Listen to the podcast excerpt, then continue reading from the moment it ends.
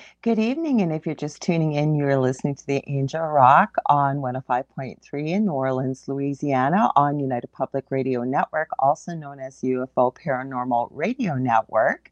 I'm your host, Laura Lee Potvin. A little bit about myself I'm a Canadian clairvoyant medium. I'm also a crystal Reiki energy healer, Akashic Records practitioner. I'm a spiritual teacher and mentor, and I'm also a registered nurse.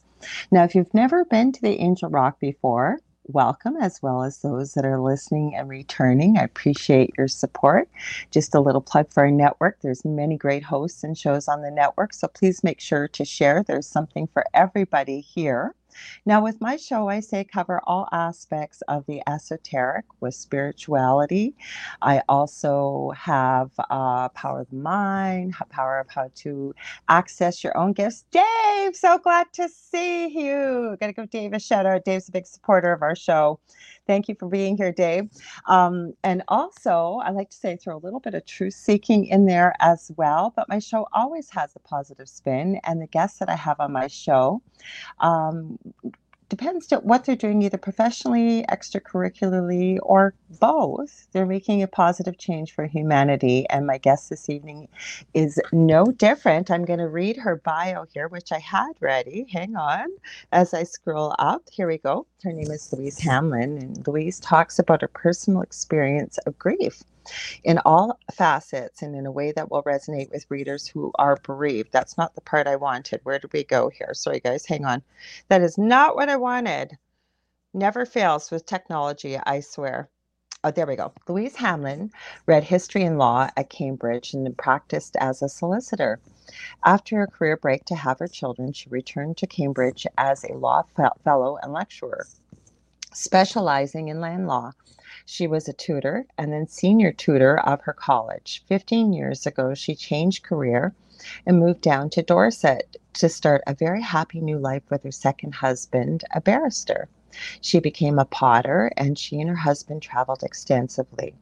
When her husband Patrick suddenly died two years ago, Louise was grief stricken, rightfully so, and then amazed to find more and more signs from her husband including extraordinary WhatsApps showing her that spirit and love survived death.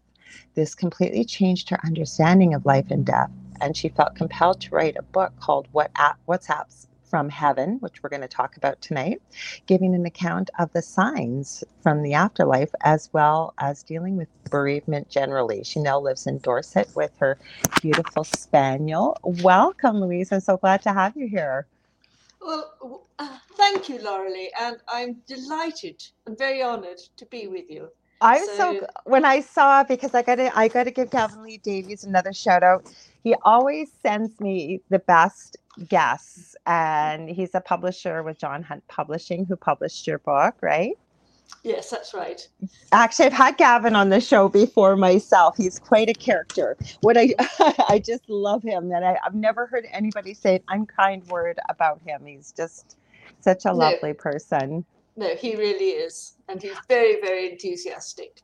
Yes, he is. Now, I want to give you guys a huge uh, heads up, as I always do every week, and hopefully it wards it off. Knock on wood. The veil is thin. We're getting thin with this. Getting we're counting down to Halloween here, and we've had all paranormal Halloween type shows. But I booked you quite a few months ago, uh, Louise, and I knew that this would still fit in with our topic because we're going to talk about the afterlife. But just so you know, just in case, if I disappear okay, my phone is acting crazy. It'll go into I have an Apple phone. I call it the spinning wheel of death. It'll look like it goes black. If I disappear, Louise knows she's just going to keep talking. I've got my computer right there. I will be right back just in case it does happen. So I let everybody know. So let's talk now. This is an interesting topic that you're you're dealing with. So you're a solicitor. For those of us over in North America, that would would be akin to what we would call a lawyer or an attorney versus a solicitor in the UK. Yes, that's mm. right. And um, and then I taught land law and um, wow. and and revenue law. So you can't get much drier than that, really. So I was a very, I was a very sort of, I, I guess, conservative in lawyer, really. You know, mm-hmm. conservative in thinking. So I never ever expected that I would end up knowing that there's an afterlife and that our spirits survive. I could hear you though, because as I was telling you before the show began, this is a topic right up my alley. Uh, I never planned on being a medium or a psychic. And you know, I everybody has such a unique story how we get here. I always said I never went looking for the paranormal. Not that I would call the afterlife the paranormal necessarily, but we lived in an extremely, extremely haunted house. My partner, he's been thrown 15 feet across our kitchen. It started out with this insane dream that happened. I'm getting goosebumps as I'm telling you. 16 years ago. And it's like it happened 10 minutes ago and it was something evil. It told me its name, told me how to spell it.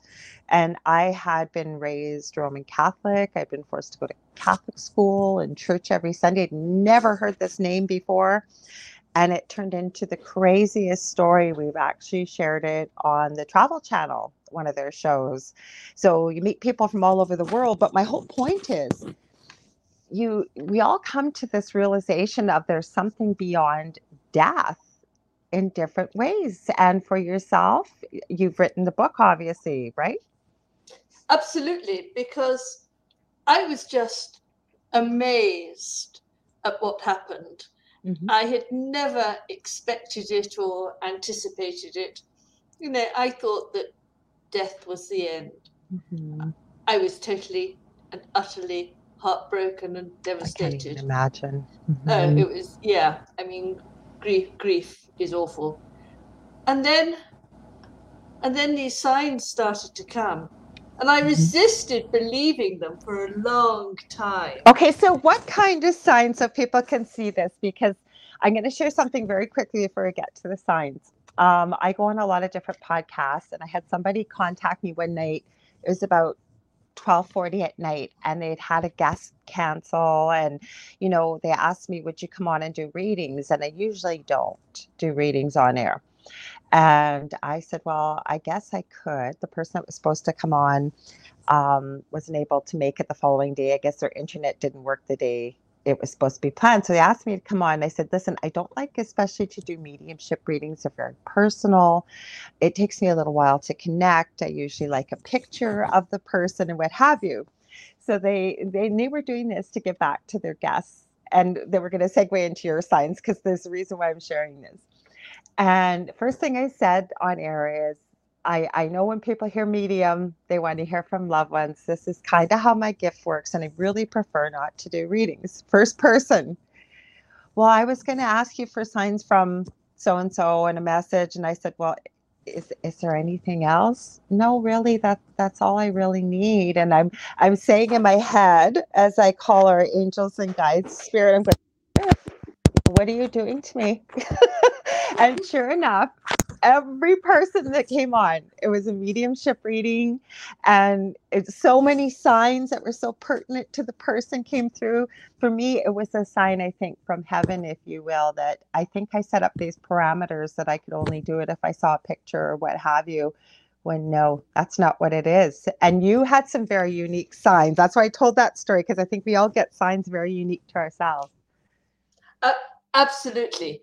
And I mean, I also had extraordinary readings from mediums. Mm-hmm. Um, but as far as the signs were concerned, mm-hmm. well, in fact, to start with, okay, I didn't get the signs. My friends did. Oh, and, okay. And looking looking back on it now, I think that I was probably so immersed in grief. Yeah. I wasn't open to anything or didn't notice anything. Mm-hmm. But um, the first sign came just five days after Patrick, my husband, had died. Mm-hmm. And um, our mutual friend, who is psychic, mm-hmm. she she sent me a message on on WhatsApp actually, and WhatsApp is used a lot in the UK. I don't think it's yeah, used all over the so world, much. Except right. really here. yeah, I don't think it's used so much in the USA. So it's a sort of it's an app that sends texts and photographs and you can have groups on it so you have family groups and things and so but they somebody... have to know your phone number right to connect oh, yeah. i have whatsapp Mm-hmm. Yeah, absolutely, mm-hmm. absolutely. Mm-hmm. Um, and you you create groups, and then members of the group can post, and everybody sees it. That's how mm-hmm. WhatsApp works. Yes. Anyway, I had a WhatsApp from this friend Jenny, five days after Patrick died, and she said, "Louise, I don't know whether I should tell you this or not, but I'm going to."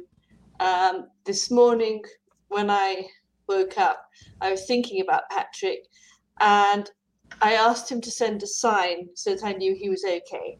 Mm-hmm. And she said, I asked him to send me a flame. Um, not a flame in a fireplace or on a candle, but a flame. Yeah. yeah. And she said, I thought that would be unusual.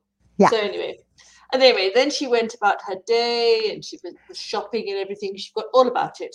And that evening, when she went to draw her curtains, she looked out and she saw a flame in the neighbor's garden, a tall, thin flame. And she ran and she got her camera and she took a photograph of it. And she just got a photograph of it in time because then it disappeared. Wow. And, and she said, I'm sure it was a, a sign from Patrick I don't believe in coincidences. Right. It was a sign. Mm-hmm. Now I got this, and I thought, well, mm, yeah, yeah, yeah. The thing is, you know, and I thought, well, actually, I do believe in coincidences. Mm-hmm. I don't, I don't anymore, but mm-hmm. I did mm-hmm. then. That's so, right. Yeah. So I thought, mm, no, no, you know, it'd be jolly nice, but mm-hmm. I'm not convinced. And, the, and this same friend, um, she was then driving home from Patrick's funeral and she had the radio on. And she said, Oh, Patrick, can you send me a song that I can hear on the radio? She said, Yeah. Um, can I hear I Want You to Want Me by Cheap Trick? Yeah. Mm-hmm. And she chose that because she, she said she'd never heard it on the radio mm-hmm. and it was it would be unusual um and anyway she arrived home and it hadn't been on the radio so there we go the next morning she went to the local ra- railway station to pick up her parents who were coming by train to visit her and as she was waiting for the train to come in as she stood on the platform guess what they played over the tannoy want you to want me by I want trick. you to want me by cheap trick. Mm-hmm. And she thought, oh my God, that's Patrick again. Thank mm-hmm. you, Patrick. Mm-hmm. So she had those signs. Another sign um, that another friend, also psychic, received was lights going on and off when she was thinking about Patrick. Mm-hmm. Another friend sort of saw feathers which came from nowhere. That's common, yeah. Mm-hmm. Yeah, yeah. Mm-hmm. Now, I, in the meantime, was not getting any signs. And all these friends were sort of contacting me and telling me about the signs they were getting. Um, and I thought, oh, oh, you know. I'm um, his wife. Why am I not getting these signs and yeah. everybody else is? Mm-hmm. Yeah, exactly, exactly. So, anyway, so I thought I would ask for a feather on a train. And I was asking for that because the next day I was going to be getting a couple of trains. Mm-hmm. Um, so, anyway, the next day I got on the train and the carriage was quite full, but there were a couple of empty seats just at the far end. So I quickly went and sat down there and I glanced at the seat next to me and there was a feather. Oh, I'm almost in tears. That's beautiful. Uh, and and I thought, yeah, well, you know, it could be a coincidence. I was I was a hard nut to crack. Looking back on it, Patrick was really trying hard. But Patrick get... knew you too. If anybody knew you better than you yeah. knew yourself, probably Patrick did, right? Yes. So he knew yeah. you'd be a tough nut to crack. yeah. And he was he was a very strong man and a very strong personality. Mm-hmm. And you know, he was determined he was going to get this message through. Mm-hmm. So then oh, I, I then sort of got a couple of other feathers which seemed a bit inexplicable, other than that they had been actually sort of placed there. There was one night I I left my clothes on the chaise longue in my bedroom, and in the morning there was a feather which was stuck Aww. aloft at the top of the clothes, mm-hmm. and it mm-hmm. it couldn't have just ended up there naturally because it was really stuck into my jumper, you know. Yeah, yeah. So so I thought, oh well, but you know, it's really easy to sort of to not believe what you're seeing, mm-hmm. and to think, well, I don't quite know how it managed to get there, but there must be another reason. Mm-hmm. So I still wasn't convinced.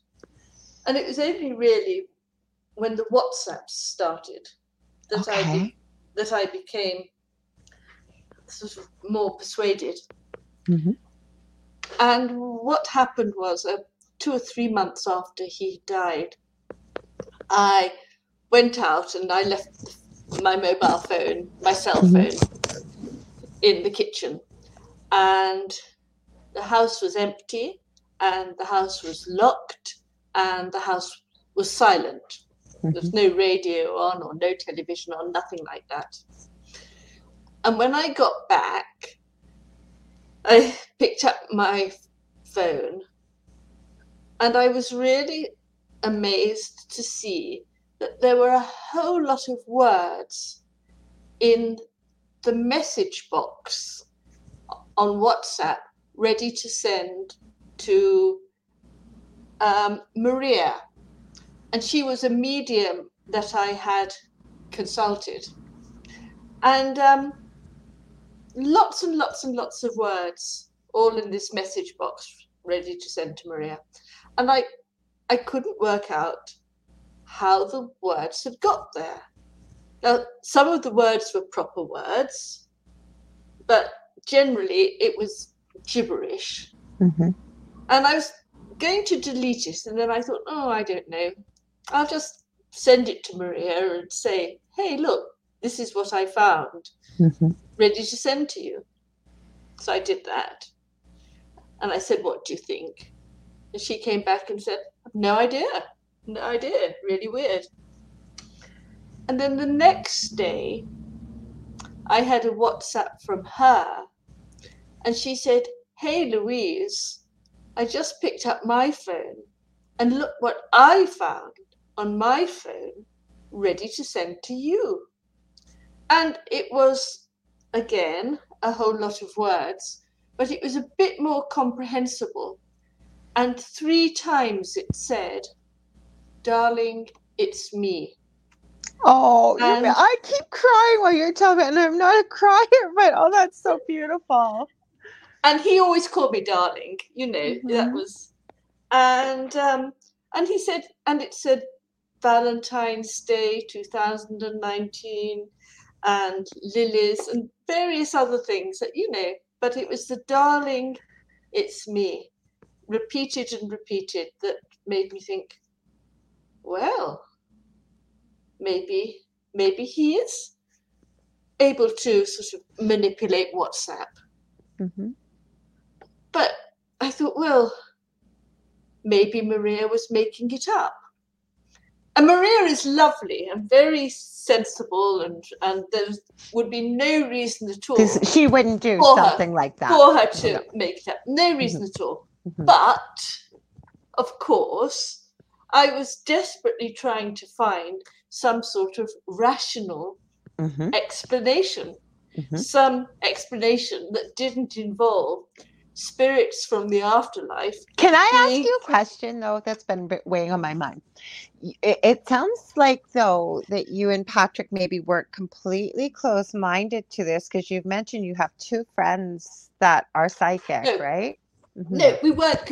We, in fact, before he died, we talked about it, Okay. And yeah, and we both thought it was unlikely that um, spirit survives death, but mm-hmm. we didn't we didn't totally close our minds to it. Did he no. tell you I if it is true or like did you make an agreement that if we find that it's true that we'll try and let each other know or No, we didn't actually. Okay.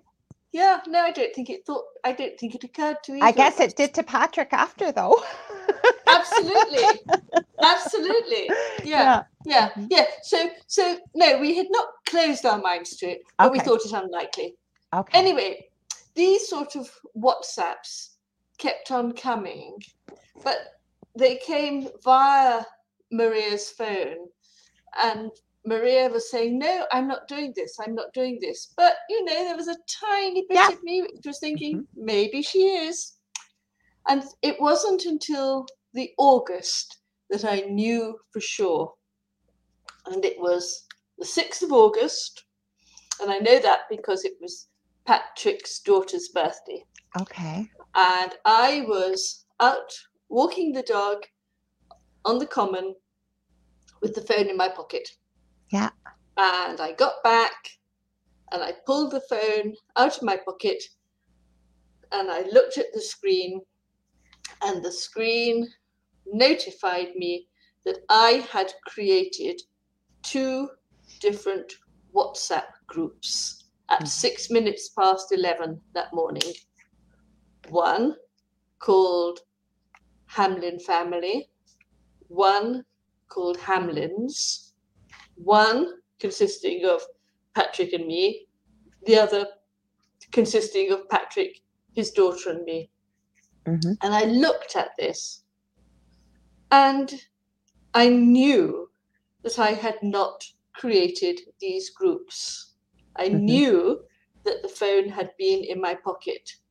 I also didn't know actually at the time how to create a group, you know, but mm-hmm. I just stared at it and stared at it.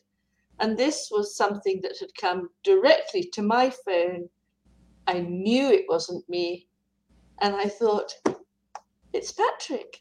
It is Patrick saying hello to me and also giving his daughter a birthday present, saying hello to her as well, mm-hmm. letting us know that his spirit still survives.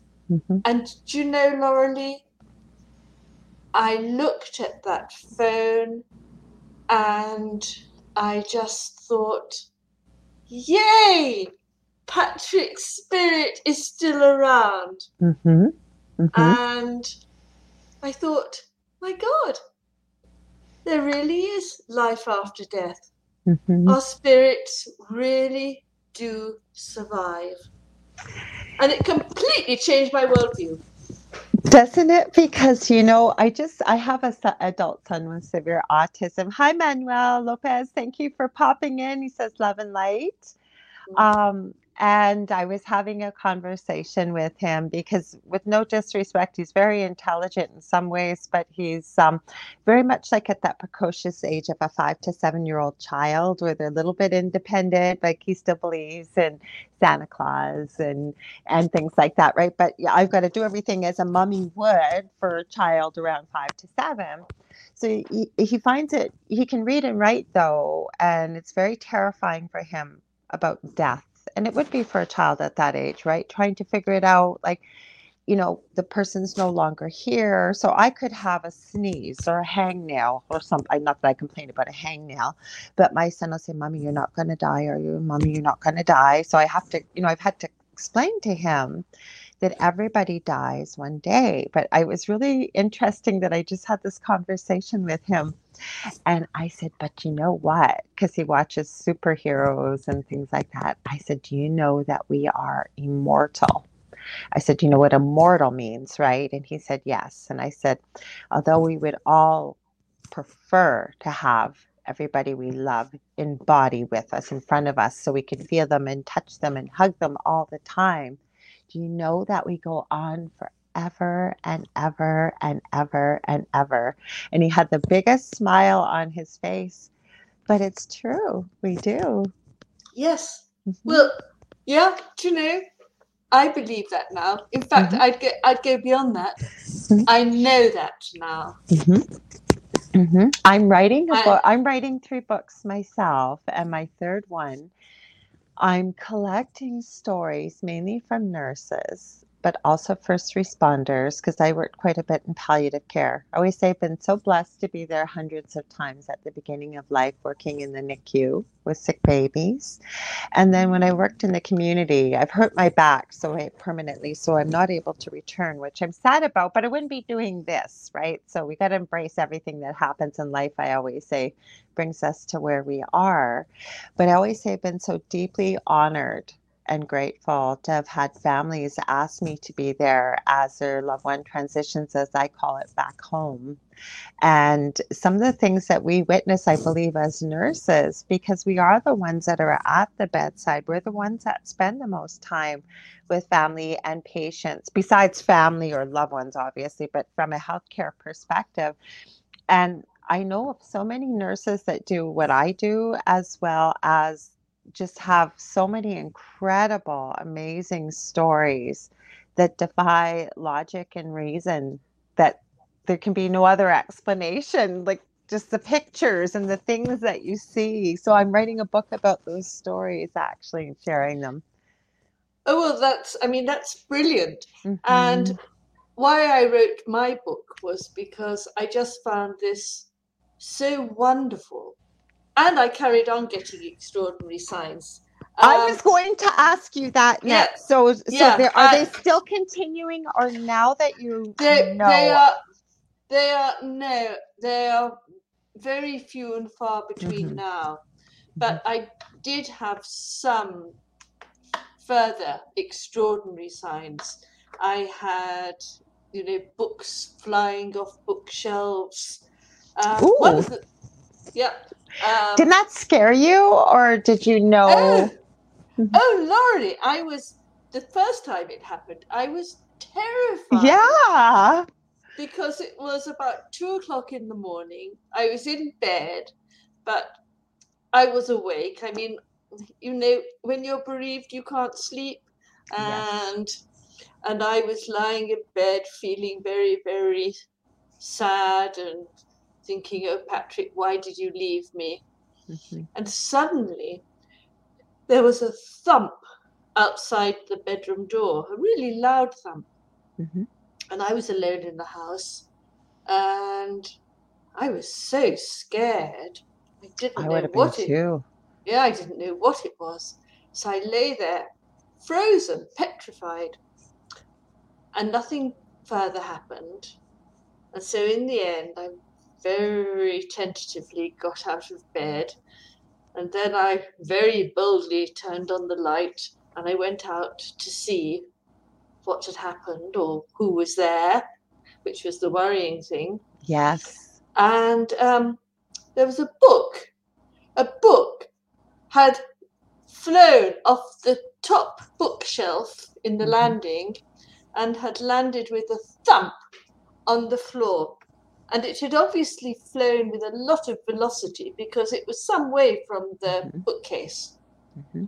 And um, there was no draft, there were no windows open, mm-hmm. you know, no, no, no rational mm-hmm. explanation of how this book had happened. And I and I just thought, oh, that's Patrick telling me that no, he hasn't left me.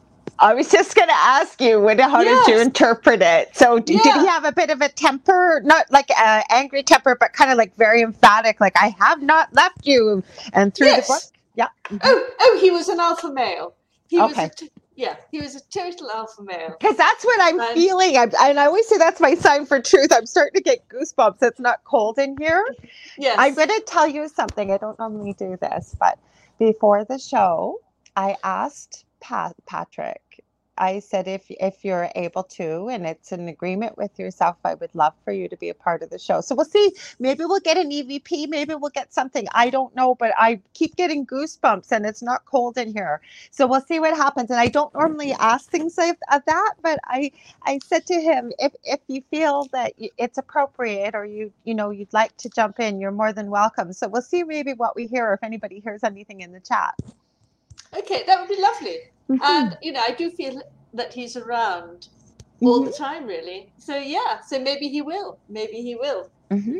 Um, I mean, another time a book fell off, and this time I wasn't so scared. Though again, it was in the middle of the night, mm-hmm. um, and I had been searching for the binoculars because um, I had wanted to look at the birds, and Patrick and I had been interested in birds. Okay. And I couldn't find the binoculars anywhere.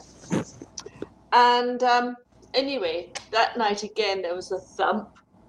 This time I was less scared. Again, I waited just to check that it wasn't mm-hmm. somebody, but no, no further noise. So I went out, and yes, another book had flown off the top shelf and was on the ground. And I knelt down to pick it up. And as I was on the floor picking it up, I saw the binoculars which had been tucked. I love it. I love it. Okay. They'd been tucked into the bottom shelf of the bookcase. Mm-hmm. A really silly, silly place to put them. Mm-hmm. I, you know, heaven knows why they were there. And I would never have found them because I, I, was thought... going to ask you if the books were significant that had come out or they'd opened to a significant part. So the second one obviously was meant to show you that he knew that when you bent down to pick up the book, you books you would see the binoculars, right? Exactly. Mm-hmm. Yes. And um, I mean, the first book that fell out, it was Started Early Took My Dog by Kate Atkinson. And I didn't see any significance in it apart from the fact that I knew that book had been on the top shelf. So, you know, I, uh, and I, I knew it had been sort of firmly on the top shelf. Mm-hmm. But anyway. But I mean, any, maybe he knew though, if you think about it, right, that it would get your attention. Like, I haven't left you. I'm here. I'm here. I'm here. And then now that you knew that it was him, right? I don't know. Yes. Maybe he put the binoculars. I keep feeling maybe in that spot for whatever reason. Men think very differently than women, obviously. so well, there, was, there was a reason, probably, but then he probably knew you'd never find them with the way he was. He put them there for what reason, right? So. Well, also, I mean, also, it's it's possible. I'm not the tidiest person in the world, and it's possible that I had stuck them there, thinking I'd put them away another time, and I'd forgotten about it. Who knows? I didn't. know. But Patrick knew where they were. That's the main thing. Patrick, Patrick, Patrick showed me mm-hmm. where they were. Mm-hmm. Yeah, yeah, and so and I felt very grateful. Mm-hmm. And then another time, I was playing bridge, which is a card game, mm-hmm. and four people play. So I was playing with my three friends, mm-hmm. and we were round a card table. Um, in a room in my house. And um, when you play bridge, you have two packs of cards. Mm-hmm. And you play the first hand with one pack, and then the next hand with the other pack, and so on and so forth. So we played the first hand with the red pack. Perfect. Then we played with the blue pack. Then we got the red pack again for the third hand. And my friend Jane was dealing, and she was a card short. So we thought, oh, you know, she's misdealt. It happens. Mm-hmm. And so we all counted our cards to see who'd got an extra card, and nobody had. So we thought, oh, we thought, oh, the, you know, the card must have somehow fallen off the table. So we looked on our laps and we looked on the floor and we stood up and shook ourselves and we looked and we looked and we could not find the missing card anywhere. And we knew the pack had been complete mm-hmm. the first hand. So then we thought we'd see what the card was. And in fact, you know, my friends were saying, Oh, it could be Patrick. I bet it's a heart. And it was. It was the nine of hearts. And um, so they said, Oh, is the nine significant? And I said, Well, no, no, I don't know why it's a nine. I mean, if it'd been a queen of hearts or an ace of hearts, yeah, yeah, I'd have taken it. But mm-hmm. a nine, don't know. And then I don't know. Do you do tarot, Laura Lee? Mm-hmm. Right. So you will know that actually the Nine of Cups is a lovely card mm-hmm. and and means great love. Mm-hmm. And I didn't know that at the time. But then a couple of days later, I was telling my friend how this nine of hearts had just disappeared from the card table.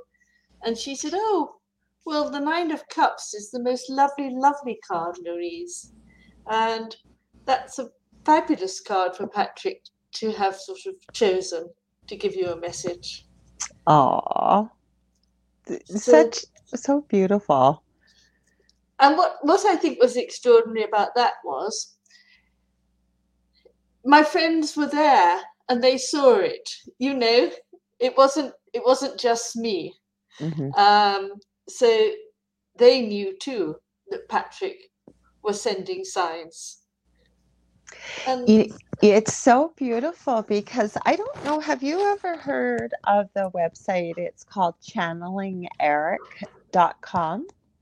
No, but maybe I should. Yes, because um, it was about it's about what if how it starts. It's a mother that's a doctor that's an atheist a mother of five children and her parents were doctors. I believe they're originally from scandinavia but they live over in the us and texas.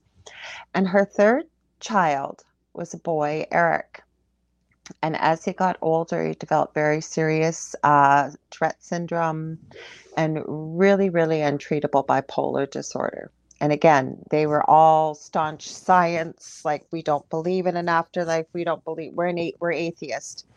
And very sadly, um, and his mother was the one that found him. Eric committed suicide, and um, obviously they were beside themselves. As as if you've all gone through that kind of loss of any kind, such as yourself or her, you would would definitely know what I'm saying. Words aren't enough to express it. But what happened, what really changed her mind, there were little signs like he was a real jokester and he had a very, um, I don't want to say foul, kind of a potty mouth. Like he would use a lot of curse and swear words. And it's just who Eric was and apparently had very very smelly socks. There's reason for this. And he also liked to partake we'll say in the green stuff that's out there that people like to smoke. Okay that start with an m and end with an a just because we're on youtube. Okay so all the people in the family start experiencing these weird things like the smell of his socks or the smell of the green stuff or just little funny weird things that I don't know, maybe they could happen, maybe they couldn't. But his mother started experiencing more and more. And the biggest thing for her was her father called her from Scandinavia and said, I, I think I'm going crazy. And she said, What do you mean, Dad? And he said, I um, was just sitting there. He said, and Eric appeared to me like he would have as a four year old. And he sat on my lap and he touched my face and said, I love you, Papa and he, and they thought they were going crazy. Like what's going on? Like we don't believe in an afterlife. And the grief was just beyond words.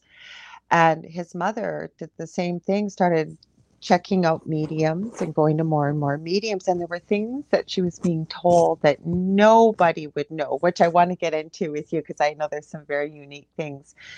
And what had happened was um, you know, it went on and on, and she started thinking, there's there's too many coincidences here. There's just this is beyond coincidence. So she started doing more and more research. She eventually put together a YouTube channel and a website and she paid for this all out of her own pocket because people wouldn't believe her but she connected with eric on the other side and eric would bring people through whom she would interview through the medium and uh, some were quite controversial, like even Jesus and Mother Mary, and quite a few people. Now, believe it or not, I mean, you could hear sometimes EVPs or electronic voice phenomena coming through with Eric's voice. Uh, one of the mediums was a trance channeler, so she actually let Eric use her body. Like really phenomenal, interesting stuff. I'll send you some information on afterwards if you want, but check it out and see what you think. And he's his mom's now doing a lot more energy type healing and stuff with direction, but he you know what I I he visited me in my previous home. I am positive he did numerous times with what was going on in there. Nothing scary, but I think as a positive type presence. But uh, he definitely made himself very well well known when he when he appears. So there's another example, not quite obviously nothing close to your story, but different in a way. But I think our loved ones let us know for whatever reason. I think I think they do. And one of the reasons I wrote the book was because talking to people who've been bereaved, mm-hmm.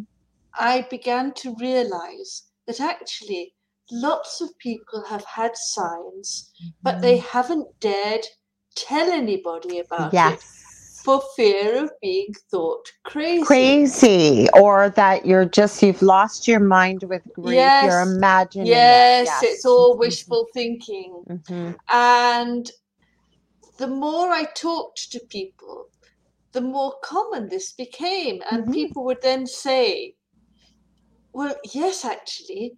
You know, when I said I'd had signs, they'd say, "Oh, well, actually, I think I did as well, but I haven't told anybody. You yeah. know, and then they would describe what had happened, and you would say, "Yeah, of course that was a sign. Of course mm-hmm. it was." Um, and I thought it's so sad that people didn't really believe their own experience because people don't know how common it is to get signs.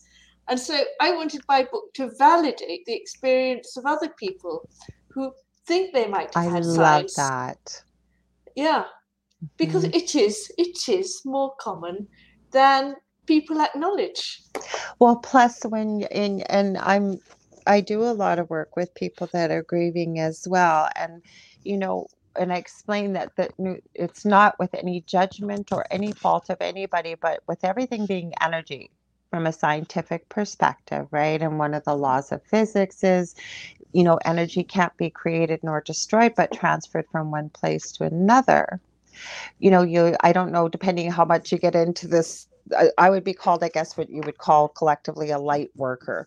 And, uh, you know, one of the things I used to hear in the beginning of all this was you need to raise your vibration, raise your vibration. What the heck are these people talking about? And then I realized, you know, by making ourselves happy, by letting in nature and laughing, and that's raising our energy, right? But when we're grieving, and that's where I was going with this, through no fault of our own, uh, it's a natural process. There is no timetable. Um, I it's like it never goes away. It just with time, almost a different type of, if you will, normal starts to grow around it. I believe, but um, when we're in that space, our energy is so low, our vibration is so low too. And I was reading um, some of the things that were shared with what Gavin sends when he sends authors. And, you know, because I'd like to get into that with you as well, because I think you put some really useful things in there for people that want to help but don't know how to help when their friend is bereaved, such as yourself. It, it, it's enough just to just to even just wake up and get yourself out of bed, isn't it, when you're in in the level of that grief? Oh, I think you've just described bereavement really well and the way I, I was going to add one more thing. I'm sorry. I was just going to add one yeah. thing, and I realized I missed it. Thank you, though. Um, but when we're at that low vibrational energy, is what I was going to say. It's so difficult when somebody is across the veil, if you will, to be able to make that connection. I think for ourselves, like you know what I mean? There's a little bit of a separation, but like attracts like. And so you I think I love that you've written this book because I think there are a lot of signs, but we miss them because of what we're going through. Sorry, go ahead. And I didn't mean to yes, cut you off there. No, no, no, not at all.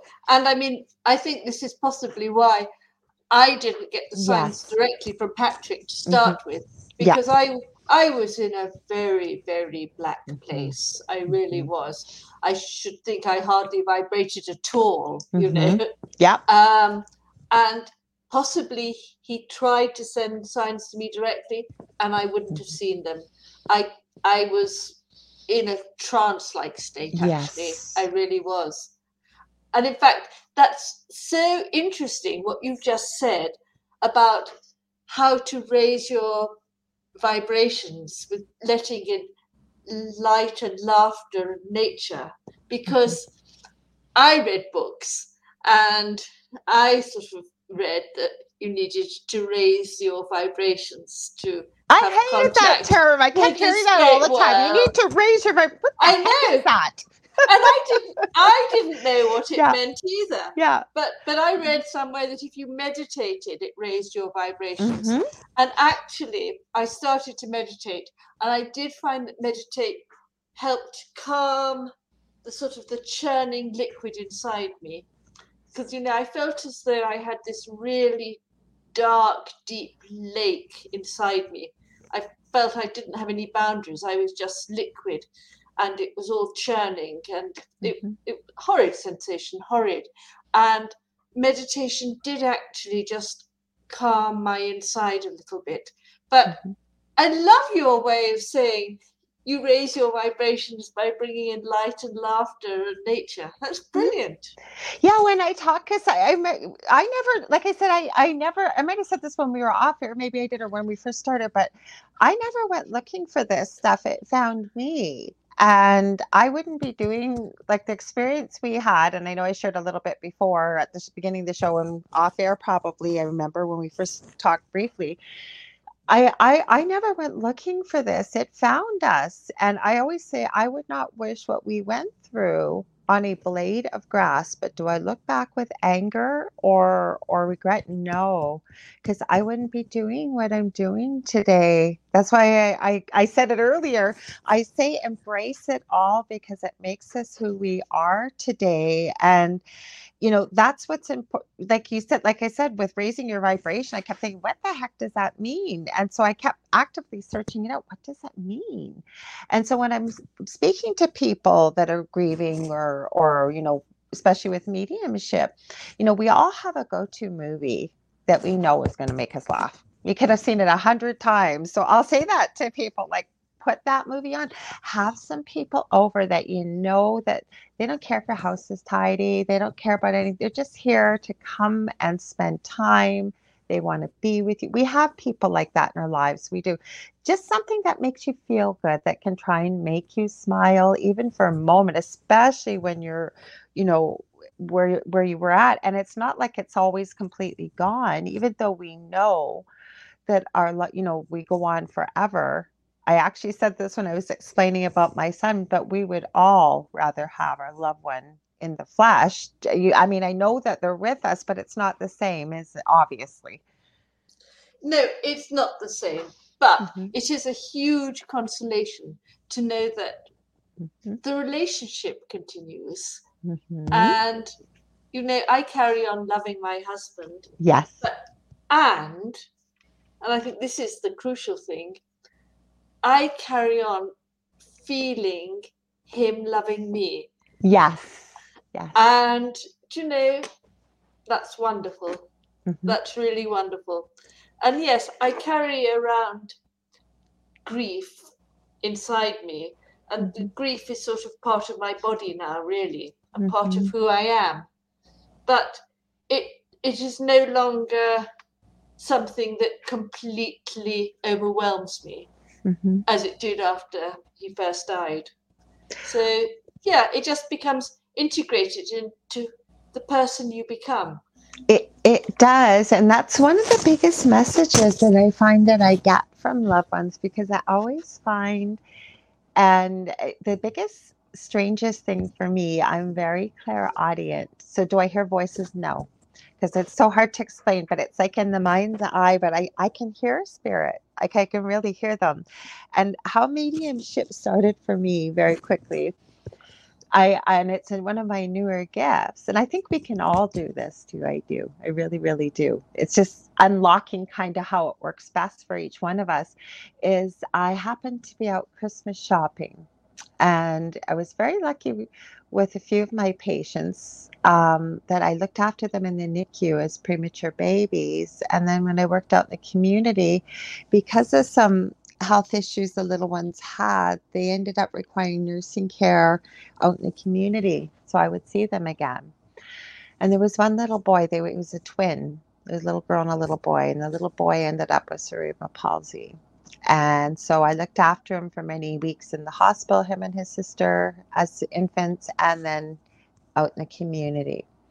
And then I had hurt my back, so I wasn't able to go back to work. And I happened to be out, like I said, Christmas shopping many years later, and I ran into his mom.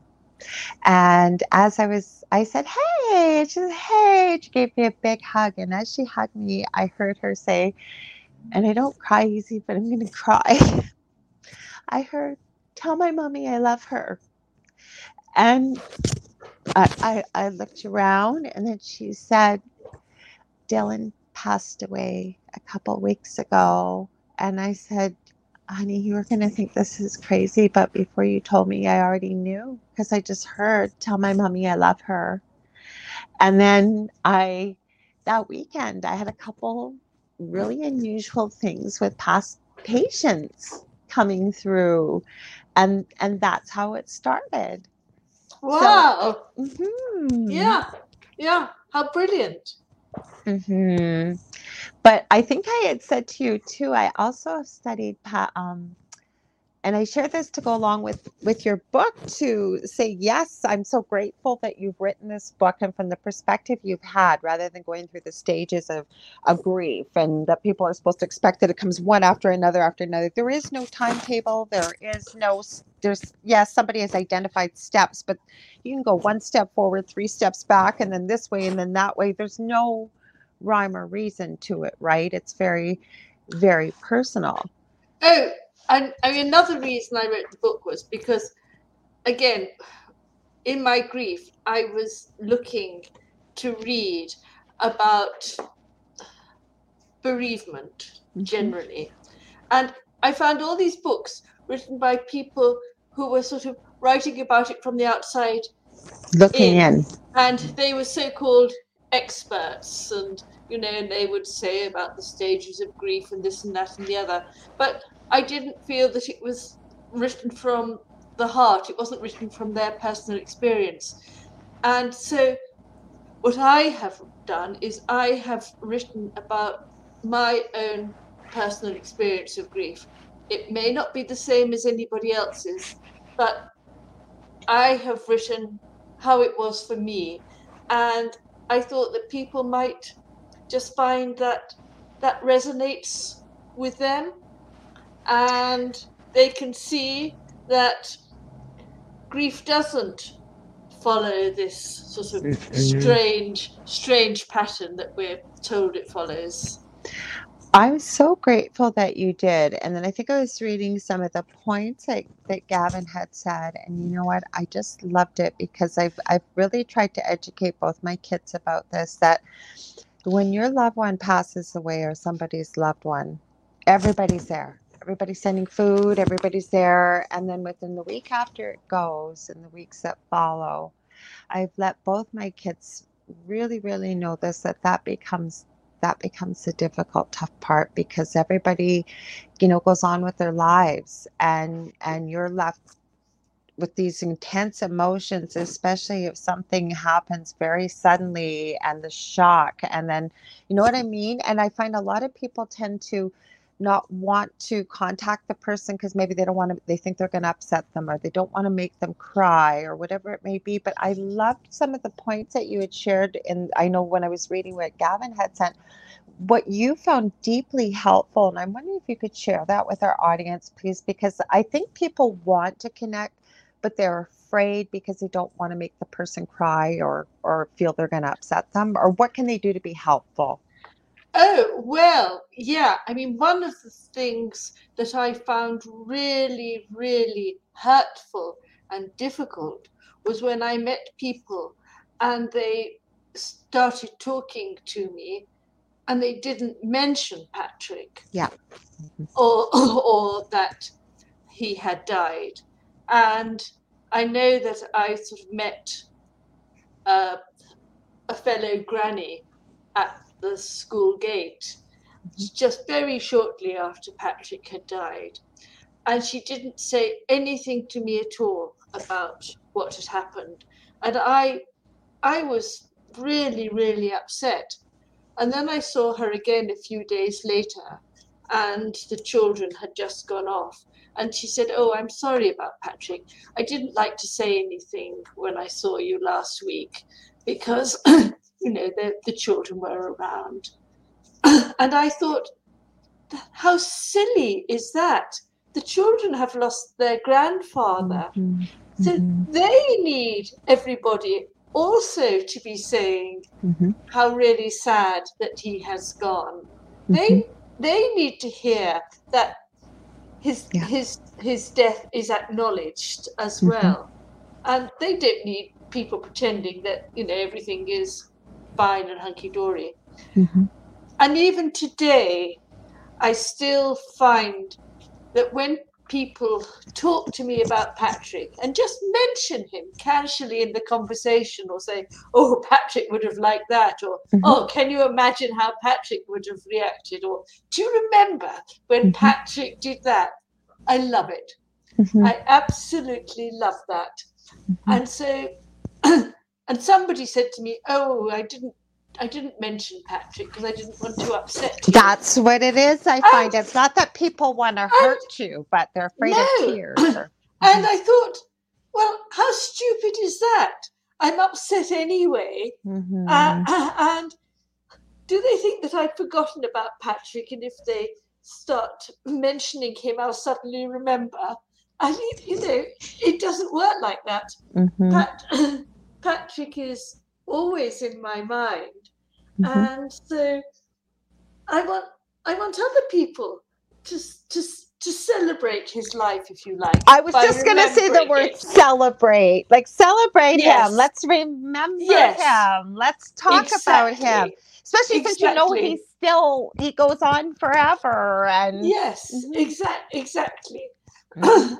And um, you know what somebody was around the other day and he was saying, Oh, you know, Patrick used to really annoy me when he did so and so and so, so and so.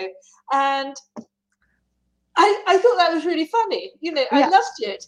I loved the fact that he could talk about how irritating and annoying Patrick could mm-hmm. be. It was, you know, as if he was still thinking of Patrick in existence. Yeah. Which no, it's important because Michelle yes. here from Australia. I'm going to share Dave's message and then Michelle. Mm. Dave said we were talking a little bit ago. He said, "Beautiful. Yes, we can continue our relationships with those who have passed. It's not goodbye." It's right. I think it's until we see you again, because I believe we see all our loved ones again when we yes. transition back home ourselves. But Michelle, who I know has had a loss over the last year herself from Australia, she said, Something I learned is not to reach is not to not reach out, I think. So I, a quick hello text goes a long way. And it does just to let someone know you're thinking of them. Yes, I, th- mm-hmm. I think that's right, Michelle. Mm-hmm. You had, I, oh, go ahead. I also, that, I mean, another thing I think is that a lot of people said to me, oh, well, you know, let me know if there's anything I can do. And, I don't know what you need, right? And when you're absolutely distraught with grief, you don't have the bandwidth in your head to think yes, I need some shopping or anything like that. You, or you I haven't eaten in two days because the food is you the last can't. thing on my mind. Mm-hmm. Exactly. So the friends who just came round and said, Here is a meal for you. I'm putting it on the table. You sit down and eat it. And eat, yeah. They were they were the friends who were wonderful. The friends mm-hmm. who came round and said, Oh, I've come to take the dog for a walk. Mm-hmm. They were the friends who who understood that you just need to go and do something unasked because nobody who is deep deeply grieving is going to have the wherewithal to pick up the phone and say please could you do this? Or that you know why i like that you're sharing this and i'm so grateful for your book is because most people aren't insensitive to loss. I find that they're afraid of saying they think they're going to say the wrong thing or or you know what? If somebody like say they brought up patrick's name and you started to cry then it makes people uncomfortable. But what they don't realize is you need that needs to have it's okay to cry it's okay i mean tears can be very healing and you know i especially what you just said there coming right from the heart that instead of just you know dropping off food maybe you're not up for company or what have you but like bringing it over hot and i'm just going to leave it on a plate here i want you to eat or doing the washing up for you or taking the dog for a walk or picking up some groceries and people would might use the excuse well i don't know what she needs what would you need at the grocery store if you needed a few things right like that simple yes mm-hmm. yeah yeah no i mm-hmm. think that's that's absolutely right. Mm-hmm. And yes, I think that a lot of people are scared. I mean, mm-hmm. one thing is that people for a long time would say, Oh, how are you?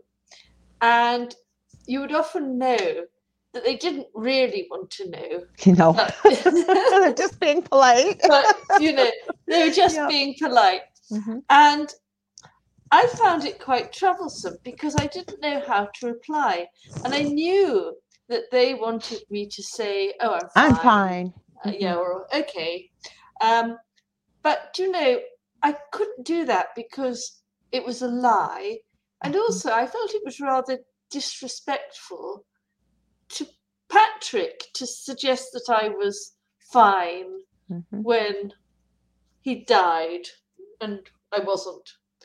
Um, and in the end, I worked out that if I just said, Oh, I'm taking one day at a time, that would satisfy them. That sort of satisfied the social niceties. And it was also truthful. And people who really, really wanted to know how you were, they could then, you know, say, yeah, but how really that, are you? That, yeah, that must mean that you're still still on a tightrope. Mm-hmm. But for most people, that was a sufficient answer, and I was really, I was really pleased when I worked out how to reply to this question. How are you? Because it's it's a tricky one. It's a tricky one. I'm so glad you were sharing what you're sharing here because this is going to be so helpful for a lot of people. Because I'm going to say it again I, I haven't met many people that purposely are disrespectful or you know they think they're doing the right thing but then they don't know what the right thing is because just as we've talked i'd love to go back to some of the experiences and what people experience from loved ones when they pass we don't talk about it. We don't talk about what is the things that would be helpful. How could you know it's okay if the person you bring up has passed away or they cry or or whatever that may be. So people know because we don't talk about these things that's quite right, and mm-hmm. and we should. Mm-hmm. We guaranteed if you're born, guaranteed. And I'm not being morbid here. We're gonna die. We are. Uh, we're all gonna die. So yes. it should be as normal as not celebrating the passing of someone so much, but how to best support somebody while they are going through that, which we will all experience sometime in our lifetime, just as we know how to celebrate birth, to be able to be able to support people, I believe, when their loved ones pass. I that should be just as natural, but it's not. I think that's so right, Laura Lee. Yeah, mm-hmm. it really is. Mm-hmm. And I think that every every conversation that can contribute to mm-hmm. helping people both cope with loss and supporting people who are grieving. Mm-hmm. Every conversation must be a good conversation. Yeah. I agree and and like I said the only reason I've had the conversations that I have with my children because I've been around death so much you know, professionally, but also from a personal perspective, especially when it came to palliative care. And this is a question I asked a boyfriend many years ago. I think I was in second year of university. And his dad had passed a few years previous to me going out with him, but his dad had cancer and it was about a year or two after his diagnosis when he finally passed and i've never forgotten this question i asked him And I've never forgotten the answer he gave me. And I guess I felt comfortable to ask it at that time, but I said, Did you find it easier to process the loss of your father with the amount of time you had, with the diagnosis, versus somebody that passes very suddenly? And he said, No, it was no different. And the fact, even though you knew it was coming, it was like your mind wouldn't let you know it was real. So you still went through that kind of shock and all the emotions. Now, of course, I know that. But back then, being as young as I was, I, I didn't. I was glad that he was that honest with me. But like I said, I think as parents to be able to educate our children about that, but it, it's just such a taboo subject. Yet, depending on what culture you're in and uh, where you live, you know, like I, I know it was over in the UK and I haven't seen it in a couple of years, but they were starting to try, they made this series trying to normalize talking about death and dying and grief and, and what have you. And I'm not trying to be morbid here, but I, I really believe that it's a topic that I wish we were more comfortable with because then we could have some of these beautiful conversations. Like, like you said, so many people, once that door is open, right? That yes, yes, and I think that death is still taboo to a lot of people, mm-hmm. and a lot of people, um, you know, have never seen a dead body. Oh, true. And mm-hmm. yeah, and I think it's a pity that death is sort of hidden away in our modern Western society. It is. Yeah. But but i think things are changing. I mean i think that people are beginning to realize that it, it is a good idea to talk about death. Well i always thought it was interesting because they were looking at different um, cultural practices in this series. I think it was on facebook where i'd seen it. And one of the things I did like was the Irish wake, right? Because it was very normalized where people celebrated the person's life when they passed and the children were brought in. And again, not necessarily all the practices behind it, but the theory of it, of celebrating the person's life, or like I said in the book, let's get back to that. So, have you put a section in there, uh, Louise, where you know sort of to educate people or did you just do it all from your personal perspective? Like like some of the things you've shared on here can be so helpful for people to hear this i think like what helped you. Well i i wrote the book very much as a personal account. Mm-hmm. and yeah and i i cannot tell other people i love know, it I how how how to grieve or how to cope with bereavement. Mm-hmm. But what I did do was I just described how I felt, what helped me, what didn't help me, and I just wanted to give a very very honest and personal account, which is what I did. I like that though because can I ask you too? And again, I feel like I'm grilling you here, but I really appreciate your honesty. What else did you not find helpful? Because, like I said, that's what I find mostly from people is they're so afraid of saying or doing the wrong thing versus, you know, just yes. saying. Mm-hmm. Um, oh, I'm trying to think now. It was it was basically people just trying not to talk about it and trying to, I, I suppose, treat me as if nothing had happened. That's that was the worst thing, the the least helpful thing.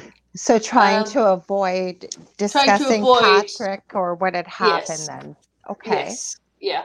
Um, what what else was not very helpful? Well, again, I think I think I've said it people saying, "Oh well, you know how how can I help?" when I didn't know how they could help, um, and and people would say, "Oh well, you know, I don't suppose that you feel like doing anything yet." You know, coming to out for supper or going to cinema or anything, but you know, let let me know when you feel like going out again things like that. And of course, I was never going to let them know when I felt like going out. I'm again. ready now. I know. I know. I mean, ab- absolutely ri- ridiculous. And I realized that people were saying it from a good place, mm-hmm. um, but but it d- just didn't work. It, um, no, but these are things I appreciate that because you've been through this and you know how it feels for yourself. We do have a question, but please continue sharing. Um, oh well, that that I think is. I think I've come to the end. Yeah, I, think I, come, I think I've come to the end of things that I, weren't helpful. I kind of uh, just kind of just put you on the spot because we're talking about things that are helpful. But we do have a question from Michelle. She said, "I ask, and I love this question. Have you had any? Um, have you had any dreams about Patrick?" Yes, I have. Mm-hmm. And in fact, funnily enough, I had one just about three days ago. Okay. Uh, three night three nights ago, I I should say, and it was very vivid. And, uh, nice. Yes, and I was with him, and it was lovely. It was really Aww. lovely. Um, and I've had some other dreams about him.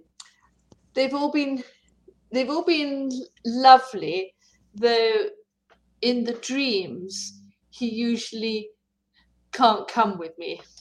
So Aww. you know so I, I have said in the dream, so you know, come, come, and he said I can't.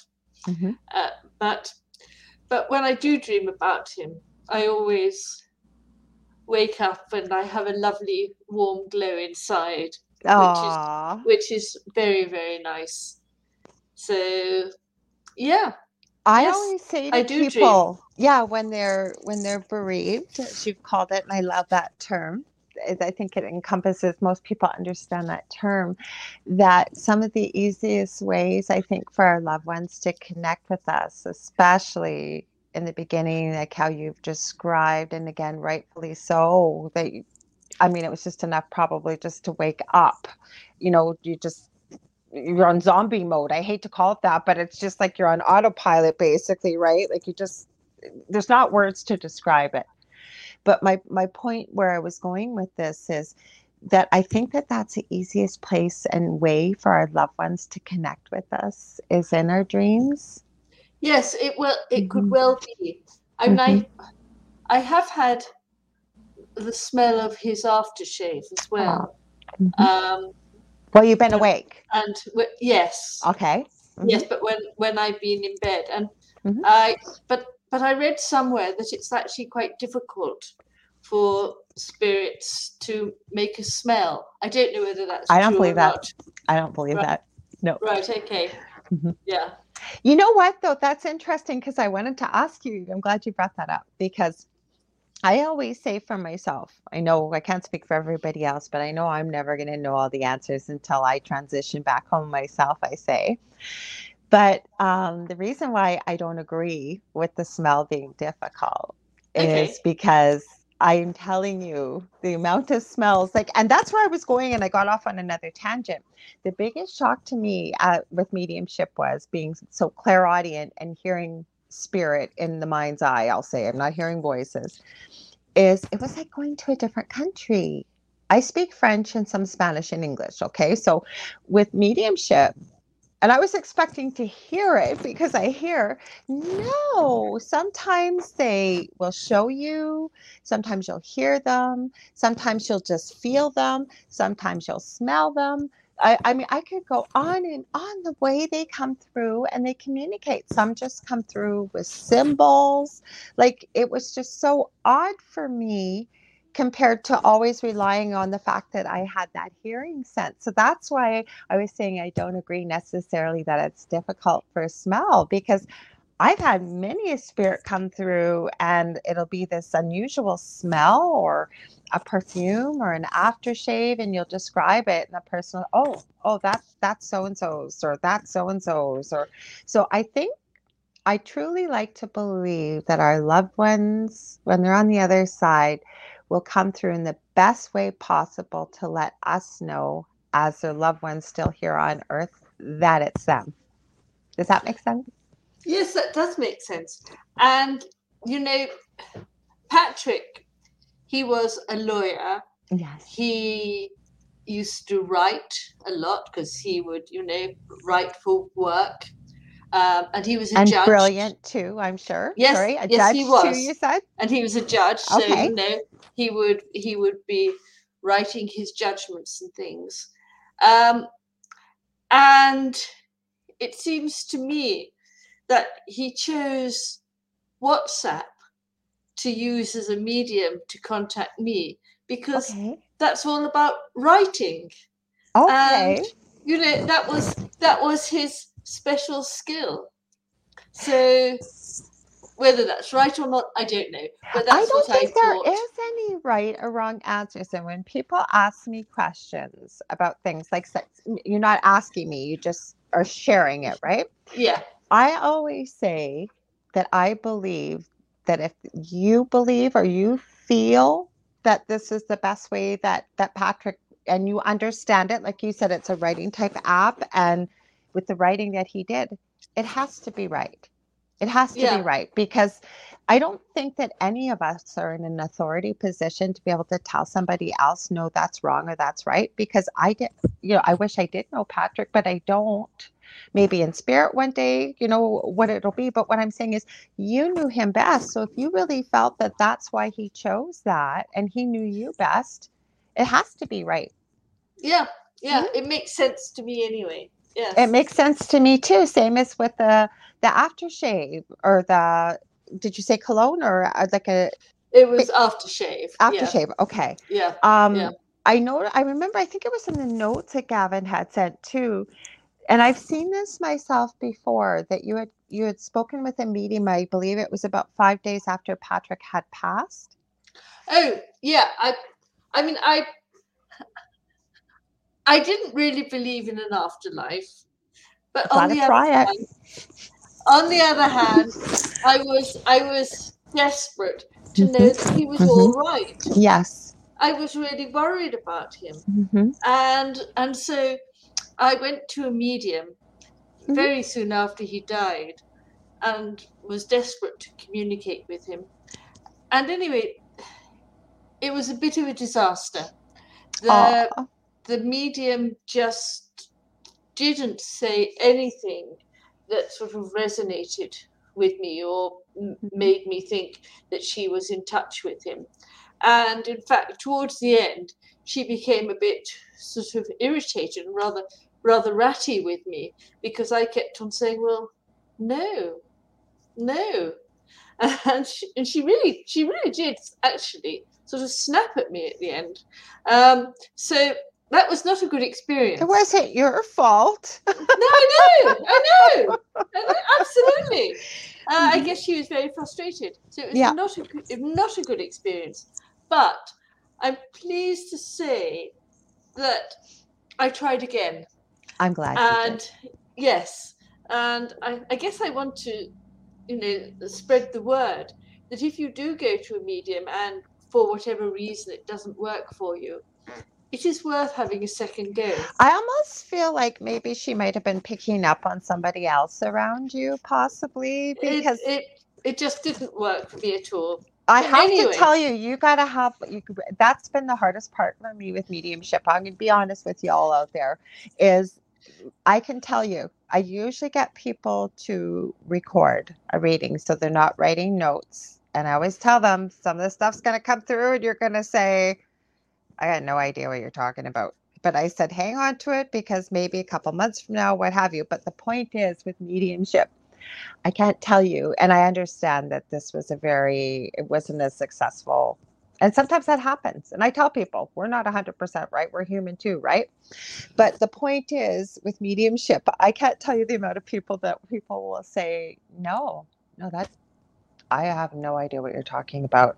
And then by the end of it, or usually a day or two later, they'll be talking to a friend or a family member, and then they'll go, Oh, wow. I understand that wasn't your experience. And I'm so glad that you tried again. But the point I wanted to make, I think it was something I had read, because I've seen this before that people will say, you're not supposed to contact people immediately after they pass that you may not be able to get get through to them now, what was your thought about that? Did you feel that that was true? Well, or? well, actually, um, the I phoned another medium up quite soon Good. after the, the, the first poor experience. Yeah, and um, all I, I found this medium on the internet, mm-hmm. and she lived about one and a half hours away from me. Right. And and I phoned her up, and I said, "Hi, my name's Louise. I didn't give her my surname, and um, I'd like to come and see you because my husband died in February." Mm-hmm. So that was the only thing she knew about me. And her immediate reaction was, oh, that might be a bit too, too soon.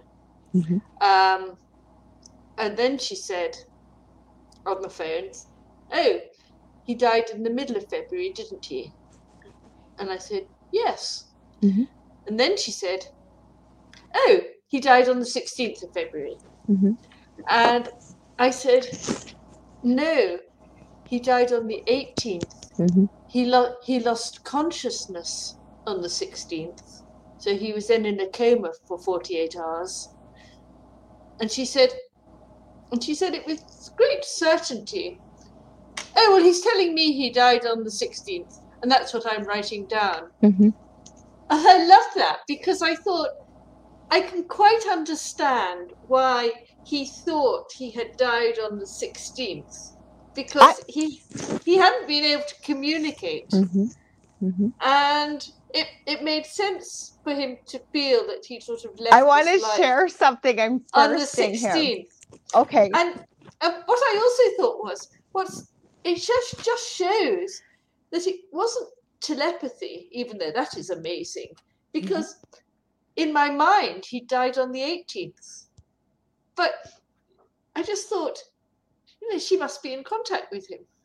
Okay, so I'm going to share something here. Now, again, I don't have all the uh, uh, answers. This is just my experience and what I believe has been shared, as I call collectively from spirit on the other side.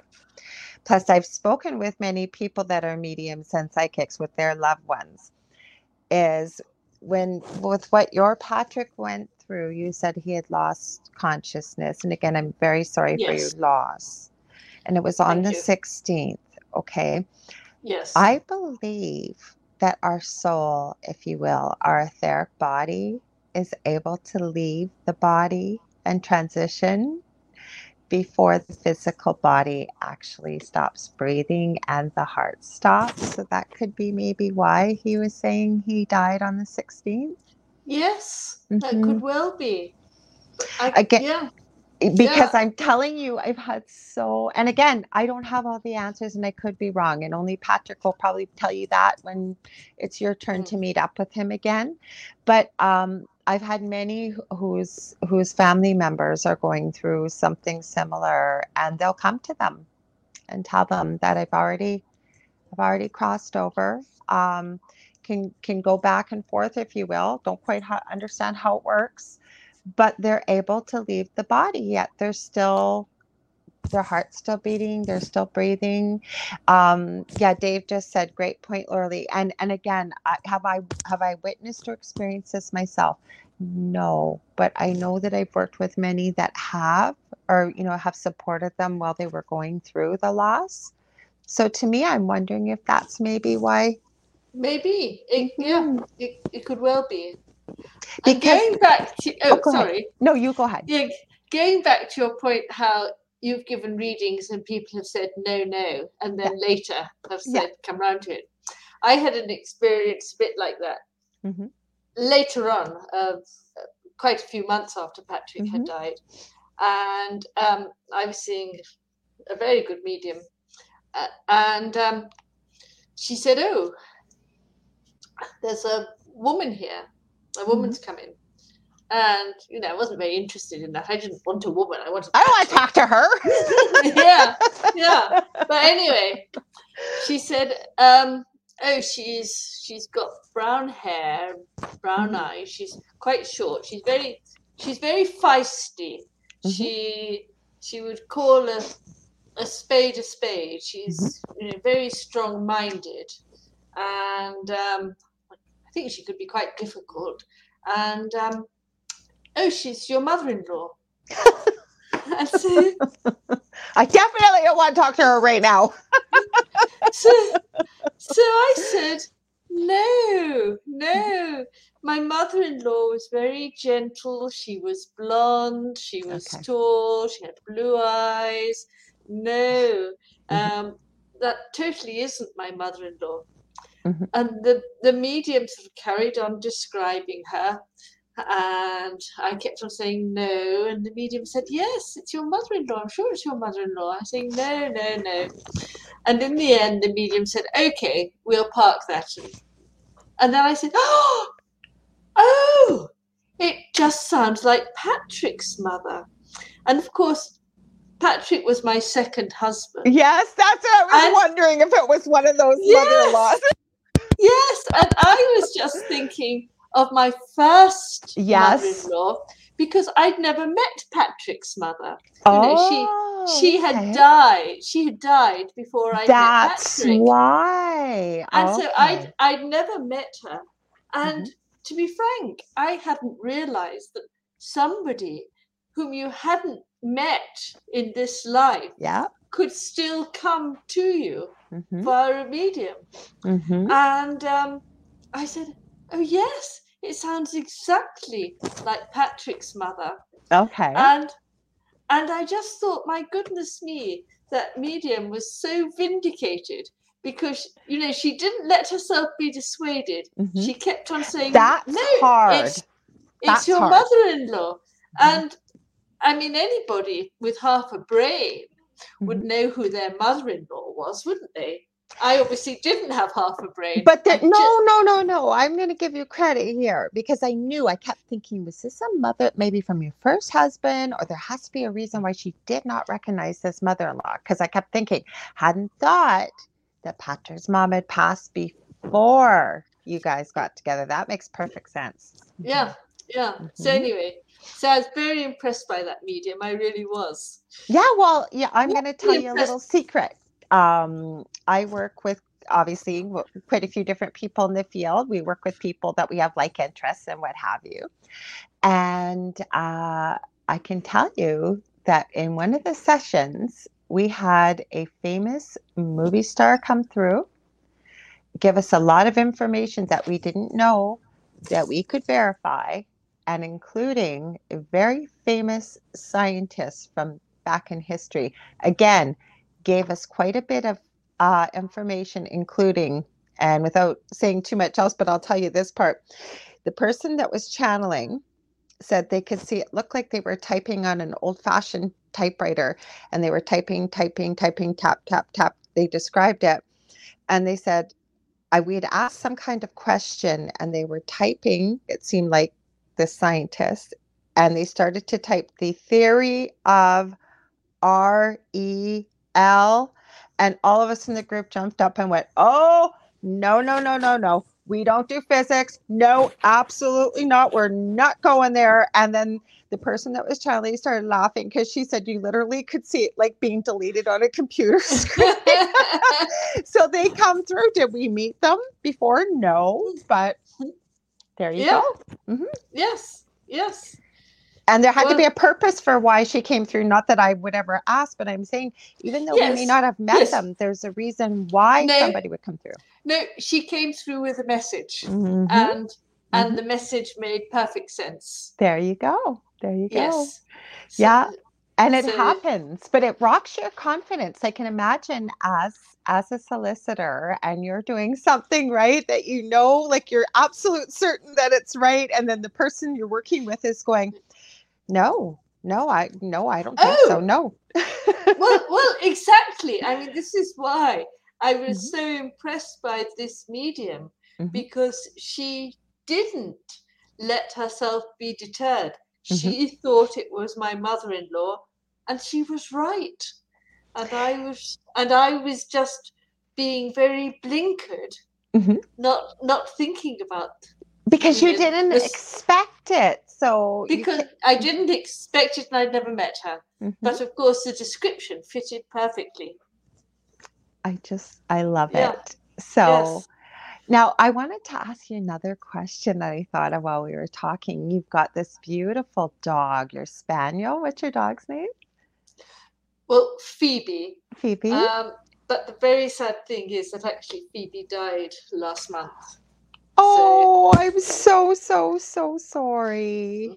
Oh, but but I, I went and I no no no don't apologize. But mm-hmm. I I went and scattered her ashes on Patrick's grave. Oh, so, I love it. So I thought that was rather nice. Because I was going to ask you, and then I want to share something about our our our beloved pets in a minute after that. But did you find when Phoebe was alive and Patrick, like with the books flying off the shelf or what have you, did you notice much of a reaction with Phoebe?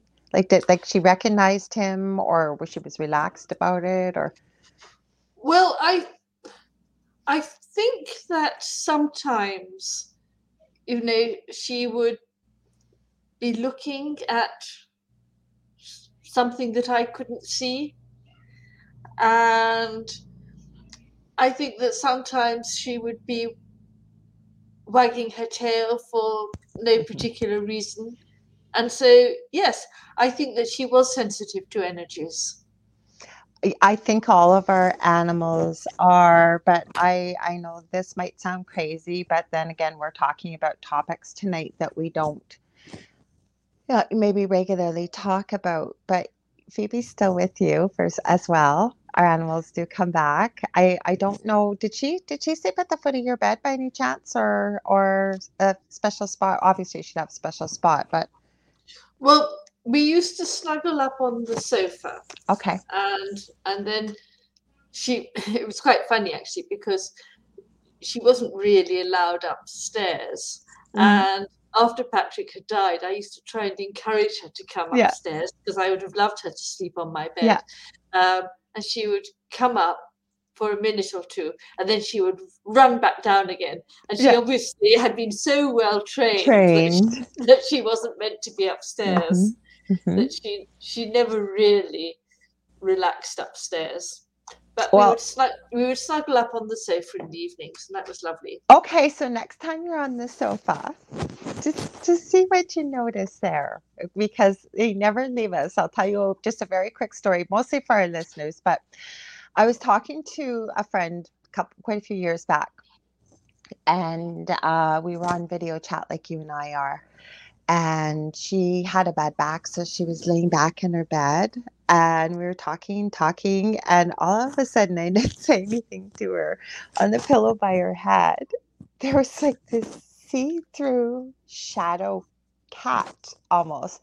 And it was grooming itself and flicking its tail and finally i go did, did you used to have a cat that laid on the pillow next to you? And they said oh yeah that was my darling.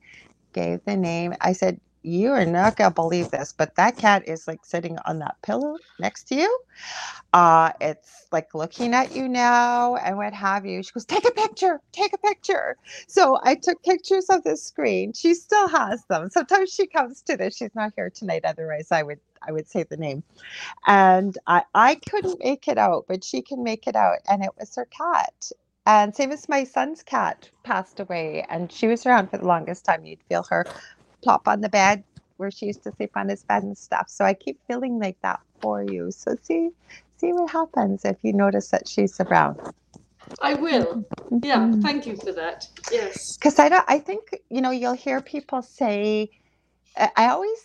I guess I think it matter. It's what people's experiences are, but you'll hear people say, well, you know, they you can't do that once you cross over. Like it, people can't visit back when they once they're crossed over and passed over to heaven, and it's like, says who? Maybe that was your experience, right? Like I, don't believe that there's limitations on the other side. I'd love to hear your thoughts on that.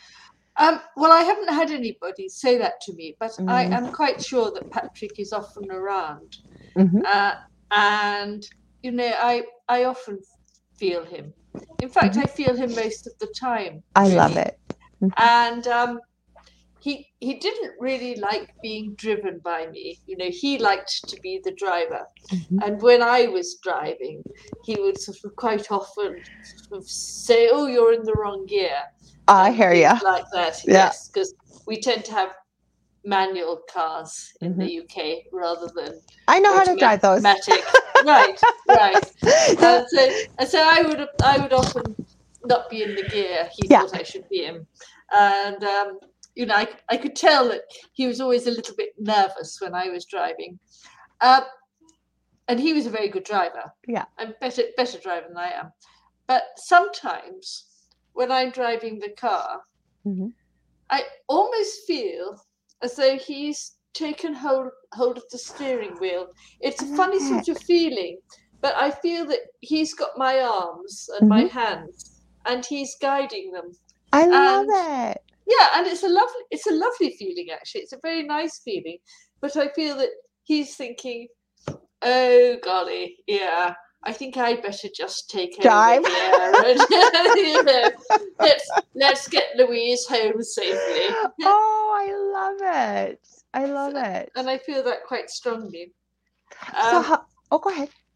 And this this psychic friend of ours who saw the flame and then had the um, I want you to want me cheap trick.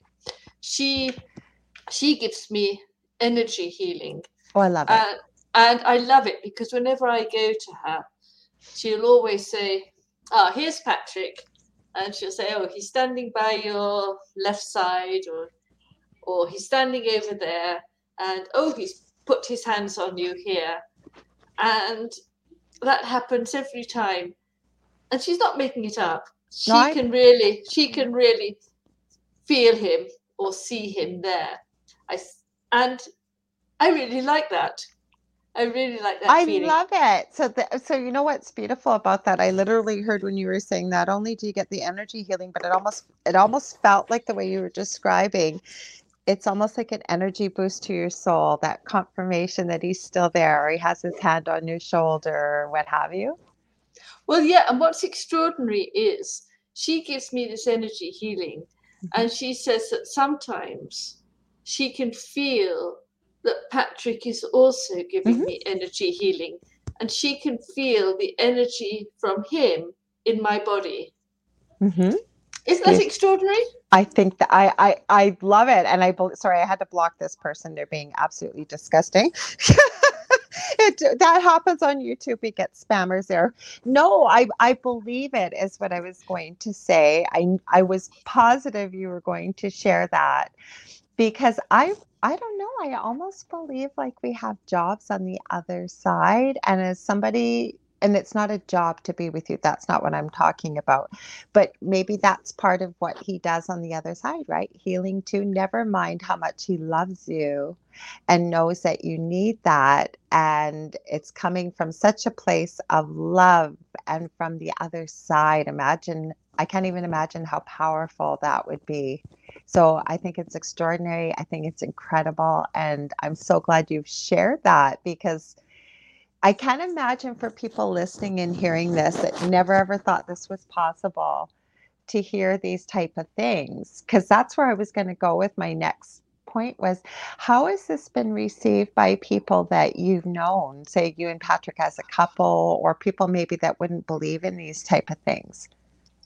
Well I mean I'm quite aware that my book is never going to convince somebody who has a closed mind absolutely mm-hmm. and and I have some friends who are good friends, and they sort of say, "Yes, I I believe you, Louise, but."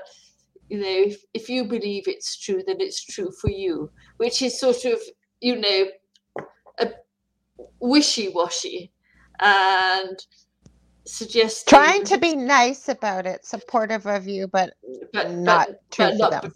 Yeah, yeah, and and that's okay. That's okay. I'm not. I'm not trying to change the world at all. What I'm wanting to do is to say to people who are open to the possibility, yeah, it's happened to me. and it might happen to you.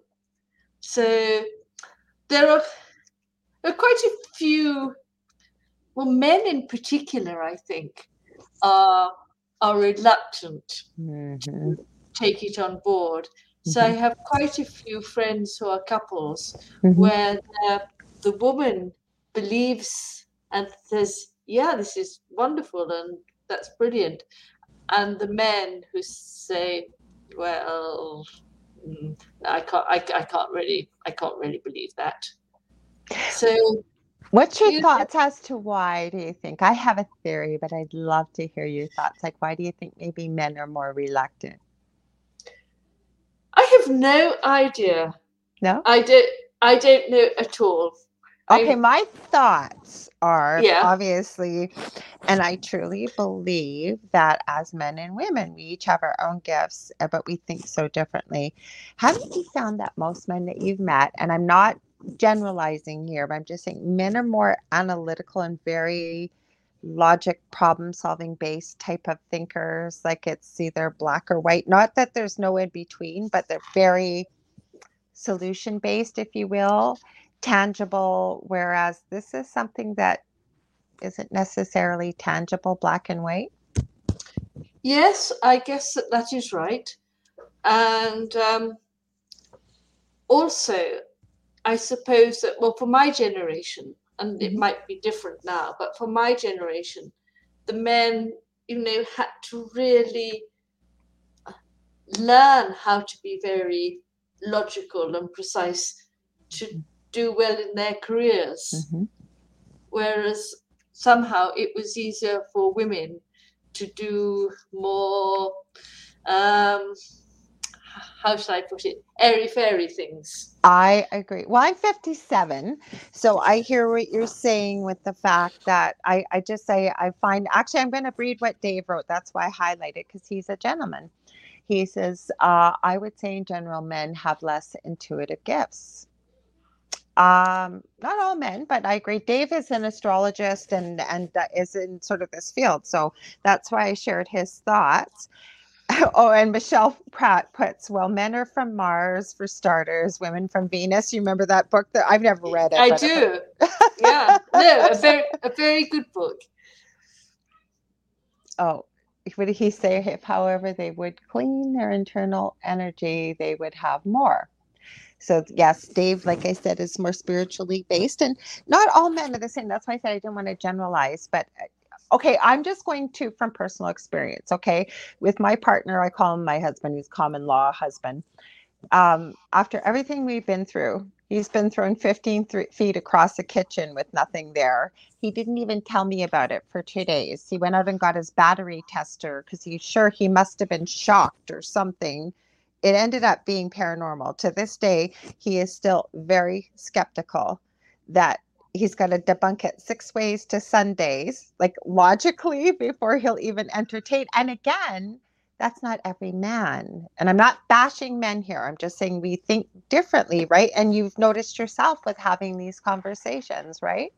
Yes, absolutely. Mm-hmm. And and I don't know whether um, younger people are more open to all of this and younger men mm. are open to all of this i'm not sure i mean in my generation you know men were were still being brought up to be the provider and to be mm-hmm. the sensible one mm-hmm. um, and, I, and, that, think... and, that, and that is different now well, and I'm trying to thing. think I have two boys. My eldest is the ones that have been around. Yeah, it just depends, I guess you know how they've grown up and what they're i guess that's pretty well for anybody but i hear what you're saying because it, when you talk about any of these kind of topics i find i always said they were always so isolating because it's not like something you could have a chat while you're in queue on queue or in queue or in line at the no. grocery store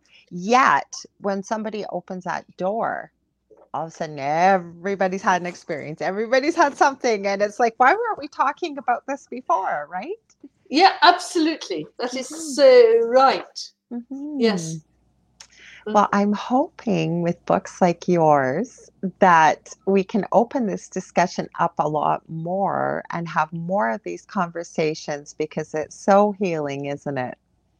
Oh, Laurie, that's why I wrote the book. I would love to open up the conversation. And yes, it is so, so healing. Um, I think I would be in a terrible dark place still if I thought that there was nothing left of Patrick but memories. But I know that there is still his spirit. And it was a very special spirit. And so it's just wonderful that it's still around.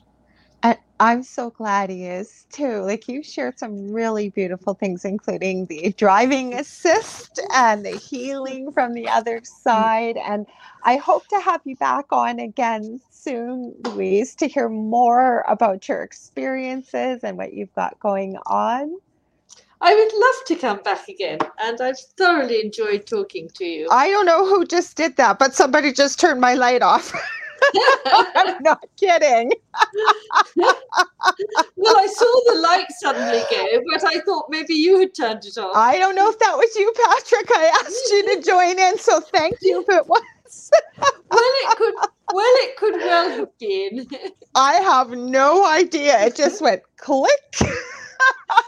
well, just as we were beginning to say goodbye, he did have a very good sense of humor. He well, was, yeah. There you go. So, how can people get a hold of you? Where can they buy your book and things like that, Louise? Oh, well, um, I would love people to read my book, and it's called WhatsApps from Heaven, mm-hmm. and it's you can go to Amazon to get it, or you can order it from any bookshop. And um, I've got a website which is www.louisehamlin.com and if you if you go onto the website, you'll see more about it and more about me. I um, love it. Yeah, but but yes, um, there's a lot more in my book, and I I want the world to know. I do feel, by the way, if I can just say this before Please we finish. Do.